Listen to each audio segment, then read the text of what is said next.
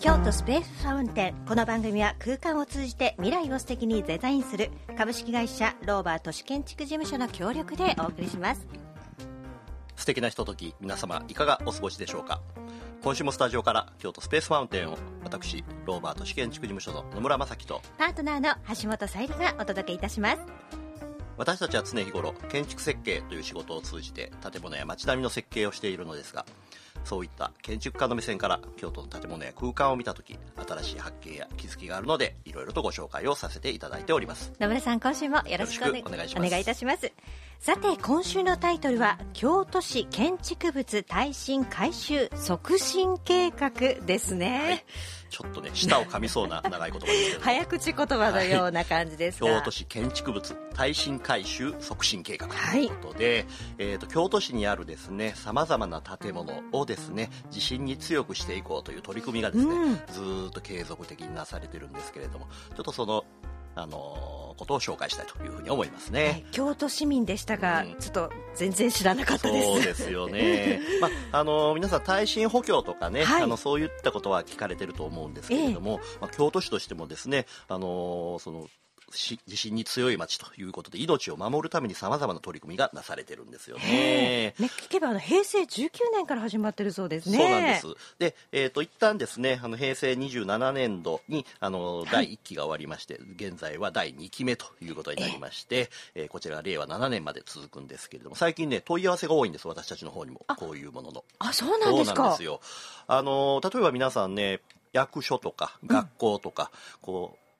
耐震補強をしたなっていう建物あるじゃないですか。ありますね外壁にこうブレースが入ってたりとか、えっ、と、そういう補強をしている建物。で、京都市はね、実は優秀でございまして、そういう公共の建物の耐震化率っていうのはね、非常に高いんですね。あそうなんですねよ。あのー平成27年でも93.9%。ええで、えっ、と、今年度末に関しましてはもう95%を目指すということで、これね、全国の中でもトップクラスなんですね。公共の建物、例えば小中学校とか、ええ役所とかね、頑張ってやってるんですけども、ただ民間がですね、ちょっとまだ思ったように進んでなくてですね、まあ、これからこの第2期計画では民間を頑張っていこうというふうなことと、もう、あの、そういう公共の建物を100%目指しましょうということになってるんですよね。やっぱり歴史都市ならではということなんですかね、そうなんですね。あのなんとなく京都ってこう地震が来ないよなみたいなイメージをね、はいちょっと持ってるからね千年の都だからとかあのありますけれども、これねあの来るものは来るんでね、そりゃそうですよね備えておかないとえらいことになるわけということなんですよやっぱりあのね。消費税上がるまでにね、うんなんか工事されてるところが多くてあ増税前だからかなぐらいなそうなんです感ね。覚しか取っていなかったんですがすね実は市としての取り組みもあるということなんですよね。であの新しい取り組みといたしまして最近も私たちに問い合わせも多いのがね実はね特定輸送道路っていうのがですね京都市指定してまして特定輸送道路、はい。例えば災害が起こった時に、はい。消防車とか救急車とかそういういろんなあの自衛隊のトラックとかがええ。ね通るような道が、まあ、堀川通りとか五条通りとかいろいろ太い通りに指定されてるんですああ緊急車両が通るところね、そうなんですよ。ああなるほど。でも、えっと、そういった大通り沿いっていうのは実は古いビルがたくさんありましてね。そうですうねん。あのー皆さんね、あのーテレビでも見られたと思うんですけど例えばビルが丸ごと倒れて通りを塞いじゃうとかありますあります。いうようなことになってはいけないので、この大通り沿いにある建物にこう補助金とかを活用しながらですね耐震計画を進めていこうっていうのがですねあの取り組みの一つとしてやってるんですよね。ね新しい計画ではそれを義務化するんですよねそうなんですね。で、あのー昭和56年にですね、はいあのー耐震の基準が変わりまして、そう昭和56年以上以前に建ってる建物っていうのがですね、この耐震改修の対象になっているというところなんですよね。あの具体的には太い道路といいましても、まあ、例えば五条通りこれ幅が30メートルぐらいあったとしますと,、えっと高さがまあ半分ですね。15メートル以上の建物が道に面して建ってるとあの、まあ、それは指導の基準というふうな形になってくるんです。ね。うん。まあ、それはやっぱりビルのオーナーが京都市に申請をするのか、京都市のそういう測定士みたいな人があ。こう点検に来られるのかどちらなんですか？あのね京都市が補助金を出してビルのオーナーが測定を頼むということなイメージですよね。封書みたいなのが届くわけですね。そうなんです。アンケートとかね、うん。でそれが今京都市頑張ってまして、ええ。その大きな地震の時にその古いビルが倒れて通りを塞いじゃうと危ないので、はい。まあ、あの耐震診断とか耐震計画の策定とかから始めてですねそういう災害に強い町に協力してくださいねというふうなことを言ってるんです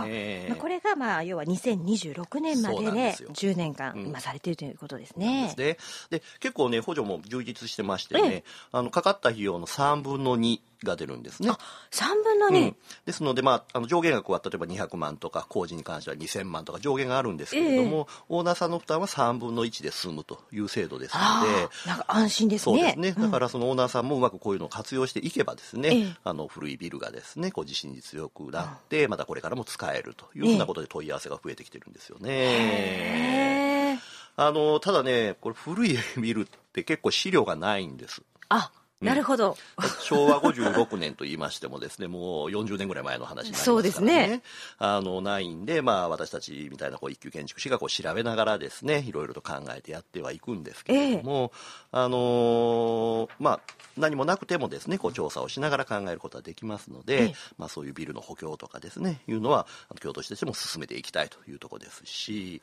まあ、あのいざ災害が起こってね例えば通りが通れないとかいうことになりますよね。これはもう大変な命に関わることですからね。頑張ってやっていこうとって力を入れてるわけなんですよね。ね。今回ね私も全然知らなかったので調べるにあたって、うんはい。まあ、ホームページに書かれてたのはね、京都に息づく人と町の命を守るべく、はいはい。公民一体となって安心安全で災害に強い歴史都市京都の実現に取り組んでまいります。ね。まあこの文章でなるほど そういうことなんだと。そうなんですよ。よくわかりましたよね、うん。だからね皆さんのお家もですね古い家たくさんあると思いますけれどもあの耐震改修がねじわじわと進んではいるんですね、うん。例えば住宅に関しましてはですねええ。あの昭和56年以前のものでもうもう8割程度あのはい。耐震化率進んでるというふうにも言われてまはい、すし、84.7と言われてますよそうですね。あのですので、まあ、100%とはいかないですけれどもうまく制度を活用しながらですねこう適宜補強していくことによって、あの安心安全な街づくりが整っていくというわけなんですよへね。ーうん、あとねあのホテルとかそういったものはね実は義務化されてるんですね。あうんホテルは義務化ですね。そうなんです。あの2000平米以上とかねちょっと比較的大きなホテルなんですけれども、皆さんホテル行かれて耐震改修やってるホテル多いですよね。多いですよね。うん。新しく建つのも多いですけれども、ええ。あれは古い大きなホテルが、まあ、あのそういう指導があってですね、はい。耐震化率を上げるために、まあ、補助金とかも活用されてるんですけれどもやってるということなので例えばいろんな大きなホテルはリニューアルオープンってしますけれども、ええ。あれは耐震工事にかこつけてこうリニューアルオープンをしてるわけなんですああよでもまあね。命を預かる場所ですからね。やっぱりしっかりやってなら ないとねそうなんですね。ですのでね、あの、ちょっと難しい京都市建築物耐震改修促進計画ですけれども、はいその街の安全を守るためにね、皆さんちょっと頭の片隅に置いといていただければと思いますね。はい。はい。さて、今週もリスナーの方からご質問をいただいております。ありがとうございます。えー京都府の永田さんからいただきました。ローバーの野村さんは生粋の西陣子だと伺いましたが、いけずな京都人とうまくやる方法を教えてください。京都人だけどいけずではない京都府在住の永田よりと書かれております。ありがとうございます。なるほどね。あのーまあまあね、これはあの建築の設計の僕の仕事のみならずね、はい皆さん京都であの住まわれてる方多いですから、まあそういったあのー人付き合いの方法というのもね、あのいろいろとご存知だと思うんですけれども、まあ京都の方の特性として表立っては喧嘩はしないですよね。そうですね、本音をすぐ言わないですから。ね。あのーこううまく言い回しをしてですね、あのーこうあのそれぞれの距離感を持ちながらやっていくんですけれどもね、これはね実は奥下さんの文化が我々庶民にまで浸透してきたと言われてるんですね。奥下さんの文化。奥下さんって言いますと、まあ、天皇陛下にこはいう使いながらですね、まあ、幕府がずっとあったわけですね、まあ、平氏源氏の頃から。えそれで例えば露骨にこう兵士の味方とかをするとですねこう源氏に変わった時にこううん困るわけなんです。そうですよね。立ち位置がね。そう。ついていく方ですから。ですからその時その時々のこう権力者たちにですねこううまくこうお付き合いするためにやんわりとした言い方えでえこう露骨に言わないっていうのがこう延々と続いているというふうに言われてるんですよね。まあ、のらりくらりと上手に立ち回るというような感じですね。ねまあ、僕も橋本さんも京都ですからねその辺の京都の方の言い回しとか思いっていうのはねこう言わずとも伝わる部分がありますので、はい、遠回しでも感じますよね。ね。そこをねこううまく汲み取ってあげるのが、まあ、うまく付き合いする方法という話になるんですよね。まあ、例えば笑い話としてこう何かに誘われてこう行けたら行くわという返事をするんですけどね、はいこう行けたら行くっていうのは実は行かない そうですねそうなんですよ。あの、で行けるときは、あの、はっきり行くとか、あの、はいするんですね。で、それをわからない人は、ほな、行けたら行くわっていうのが、いつと、いつまでに連絡くれるか教えてくれとか、